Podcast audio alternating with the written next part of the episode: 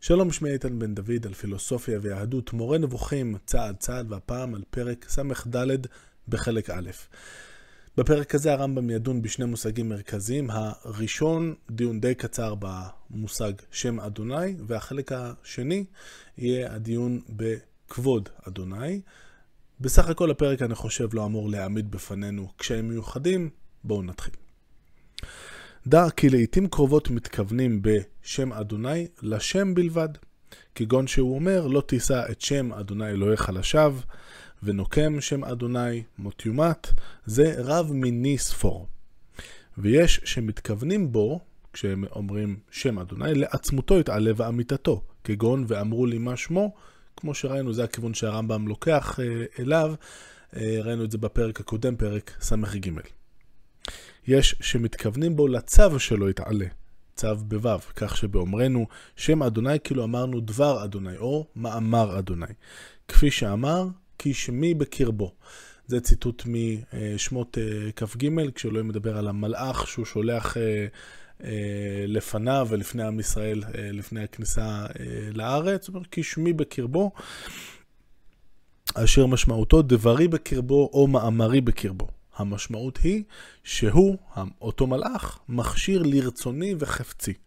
עוד אסביר את הדברים כאשר אעסוק בשיתוף מלאך, במשמעויות השונות של השם מלאך, וזה יקרה בשני פרקים בחלק השני של מורה נבוכים.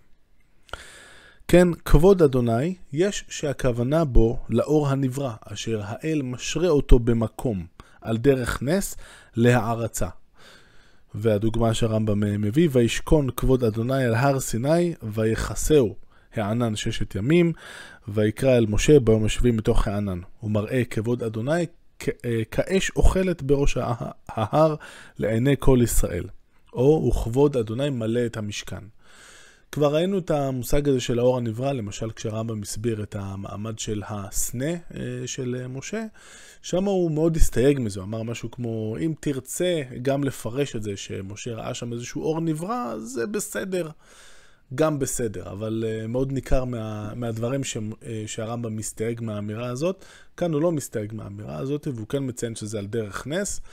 נקודה חשובה, כי כמו שנראה בהמשך, הרמב"ם באופן כללי נוקט בעמדה שמנסה להמעיט בחשיבותם של הניסים, להעמיד את הטבע הסדור והרגיל, חוקי הטבע של המציאות, על מדרגה שהיא יותר גבוהה ויותר חשובה. הנס לכאורה הוא דווקא, יגיד הרמב"ם, בזה שהטבע עולם כמנהגו נוהג, זה שהכל נוהג לפי החוקים הכלליים, והוא מנסה מאוד לצנן את ההתלהבות ולא להיות שותף להתלהבות סביב מעשים, אפיזודות פה ושם של איזה נס כזה או אחר. כאן הוא מדבר על האור הנברא ועל הנס בלי הסתלגויות, נקודה מעניינת. אך יש שמתכוונים בו, במושג כבוד אדוני, לעצמותו יתעלה ועמיתתו, כמו שאמר, הראני נא את כבודך. כמובן במעמד נקראת הצור, שדיברנו עליו רבות בחטיבת הפרקים הגדולה הראשונה של הספר, וזה הגיע לשיאו בפרקים נ' ונ"ד בחלק הראשון. ובאה התשובה כי לא יראני האדם וחי. מה שמורה שהכבוד הנאמר כאן הוא עצמותו, ואמירתו של משה כבודך היא לשון הערצה, בדומה למה שביארנו לגבי אמירתו ואמרו לי מה שמו. זאת אומרת, כאן כשמשה אמר הרי ננא את כבודך, זה כמו שאנחנו כשנפגוש את המלך אנגליה, אנחנו לא נגיד לו צ'ארלס מה קורה, אלא נגיד לו your grace or your highness, מה שצריך להגיד, איזשהו כינוי, כי אנחנו לא נקרא לו בשם הרגיל והיומיומי שלו, לעוד כבוד. יש שהכוונה בכבוד להערצת כל בני האדם את האל. יתר על כן, כל מה שזולתו יתעלה, כל מה שהוא לא אלוהים, כל שאר הבריאה, לא משנה באיזה אובייקט מדובר, מעריץ אותו, כי הערצתו האמיתית היא השגת גדולתו. שימו לב לרעיון הזה של הרמב"ם שחוזר כחוט השני לאורך הגותו, דיברנו עליו גם לפני כמה פרקים, והבאתי כמה דוגמאות גם ממשנה תורה. מבחינת הרמב"ם, ככל שאני לומד יותר על העולם, מבחינה מדעית, על המדע ועל הפילוסופיה. אני מבין יותר את החוקיות המופלאה שבה עולמנו נוהג, כך אני מעריך את אלוהים יותר, מעריץ אותו יותר, אני הופך ליהודי יותר טוב, בזה שאני מדען יותר טוב, רק עוזר לי להתקרב יותר ליהוד הסופי שלי כאדם, הלא הוא הכרת האל כפי כוח האדם. אז זה פשוט עוד ניסוח של אותו עיקרון יסוד בהגותו של הרמב"ם. אמרנו כי הערצתו האמיתית היא השגת גדולתו, באמצעות השכל כמובן. לכן מי שמשיג את גדולתו ושלמותו, מעריץ אותו כמידת השגתו. גם ראינו ציטוט מפורסם של הרמב"ם במשנה תורה, שכפי הדעה תהיה האהבה. ככל שאנחנו יודעים יותר את אלוהים ואת העולם שלו, ככה האהבה שלנו לאלוהים הולכת וגדלה. האדם במיוחד מעריץ אותו באמירות, כדי להורות על מה שהשיג בשכלו ולפרסם זאת לזולתו. אבל האדם הוא רק חלק מהבריאה. אמרנו שכל מה שזולת אלוהים מעריץ אותו. ומה שאין לו השגה, כגון הדוממים, הרי גם הם כאילו מעריצים בהיותם מורים בטבעיהם על יכולתו של המביאם לידי מציאות ועל חוכמתו, כך שזה יעורר להערצה מצד הלומד מהם לקח, בין אם הוא מבטא בלשונו, בין אם אינו מבטא, אם הוא ממי שהדיבור אינו אפשרי לגביהם. פה כמה משפטים לא כל כך ברורים, אבל ראינו כאן, ותכף הרמב"ם מביא כמה דוגמאות משובבות נפש, מתהילים למשל. כשאני מסתכל על דבר מסוים בעולם, גם אם הדבר הזה הוא דומם, ואני רואה דרכו, דרך הדבר הזה, את גדולתו של האל, שהקיום של הדבר הזה נגזר מקיומו של האל, אז מבחינתי כאדם, אותו דבר שאני מסתכל עליו, על היופי שלו, על השלמות שלו, ומבין דרכו את גדלותו של האל, אז במילים אחרות אפשר לומר, אומר הרמב"ם, כאילו הדבר הזה גם הוא מעריץ את אלוהים, מכיוון שזאת ההפעלה שהוא גורם לה אצלי, זאת ההיפעלות, הוא גורם אצלי להערצה, לכן גם הוא כביכול שותף לזה. הלשון העברית נקטה רחבות, אולי היינו אומרים נדיבות בעניין זה, באופן שמשתמשים למשמעות זאת בלשון אמירה, ואומרים על מה שאין לו השגה שהוא שיבח, כמובן בלשון מטאפורית. לכן הוא אומר, כל עצמותיי תאמרנה, אדוני מי כמוך. וכמובן שמי שגדל כמוני בבתי כנסת ספרדים לפחות, אולי גם אחינו אשכנזים זה ככה, משום מה דווקא בפסוק הזה צריך להגיד כל עצמותיי תאמרנה, למרות שכמו כל שאר הקולים, גם כאן זה מנוקד בקמץ, בדרך כלל זה קמץ קטן, אבל משום מה כאן ראיתי באיזה סידור ישן פעם שהיו כמה זקנים בירושלים שיעידו שהם שמעו מקטנותם שצריך להגיד כל עצמותיי תאמרנה.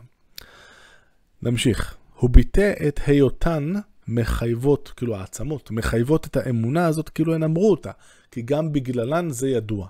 כי אני מסתכל על המבנה המופלא של גוף האדם למשל, ולצורך העניין אנחנו יודעים להגיד היום, שגם התא הבודד מכיל שלל מנגנונים שכל אחד מהם הוא עוצר נשימה, אז כשאני מתבונן בעצמות, אני מבין מה המבנה של גוף האדם, ואני מתמלא הערצה, למי שבזכותו או מתוקף היותו הגוף שלי קיים. אני בכוונה, כמו הרמב"ם, מנסה מאוד לברוח, כמו שאולי שמתם לב, ממילים כמו אלוהים ברא או הביא לידי מציאות, וסיבותיי עימי, עוד נדבר על זה לא מעט בהמשך. אנחנו מתקרבים לסוף הפרק, ולפי שקוראים למשמעות זאת כבוד, נאמר מלוך כל הארץ כבודו. בשווה לדברו ותהילתו מלאה הארץ, שכן השבח קרוי כבוד. נאמר, תנו לאדוני אלוהיכם כבוד. נאמר, ובהיכלו כולו אומר כבוד. זה מופיע הרבה. הבן אפוא גם את השיתוף הזה בביטוי כבוד, ופרש אותו בכל מקום לפי הקשרו. אז תחלץ מטעויות גדולות. וככה הרמב"ם מסיים את הפרק, ואנחנו אולי נשארים כאן די תוהים, לא יודע, אולי ציפינו לקצת יותר, איפה עוד, כאילו, בקריאה הראשונה אנחנו לא מבינים, אני חושב, איפה בדיוק אנחנו עלולים, בפרשנות לא נכונה של המושג כבוד, להגיע לטעויות גדולות. והאמת היא שככל הנראה, יש מן המפרשים שמצביעים על כך, בחלק השלישי יעסוק הרמב"ם בין היתר, בתחילת החלק השלישי בפירוש החזון המופלא של המרכבה של יחזקאל, ושם מופיע העניין הזה של כבוד אדוני פה וכבוד אדוני שם, וכפי הנראה זה אחד המקומות בספר שבהם אנחנו צריכים לקיים את מה שציווה אותנו הרמב"ם בפתיחה, להשיב פרקיו זה על זה של החיבור, זאת אומרת לזכור את מה שלמדנו כאן לגבי הכבוד ולראות אותו כשנגיע לעסוק בדיון במרכבה.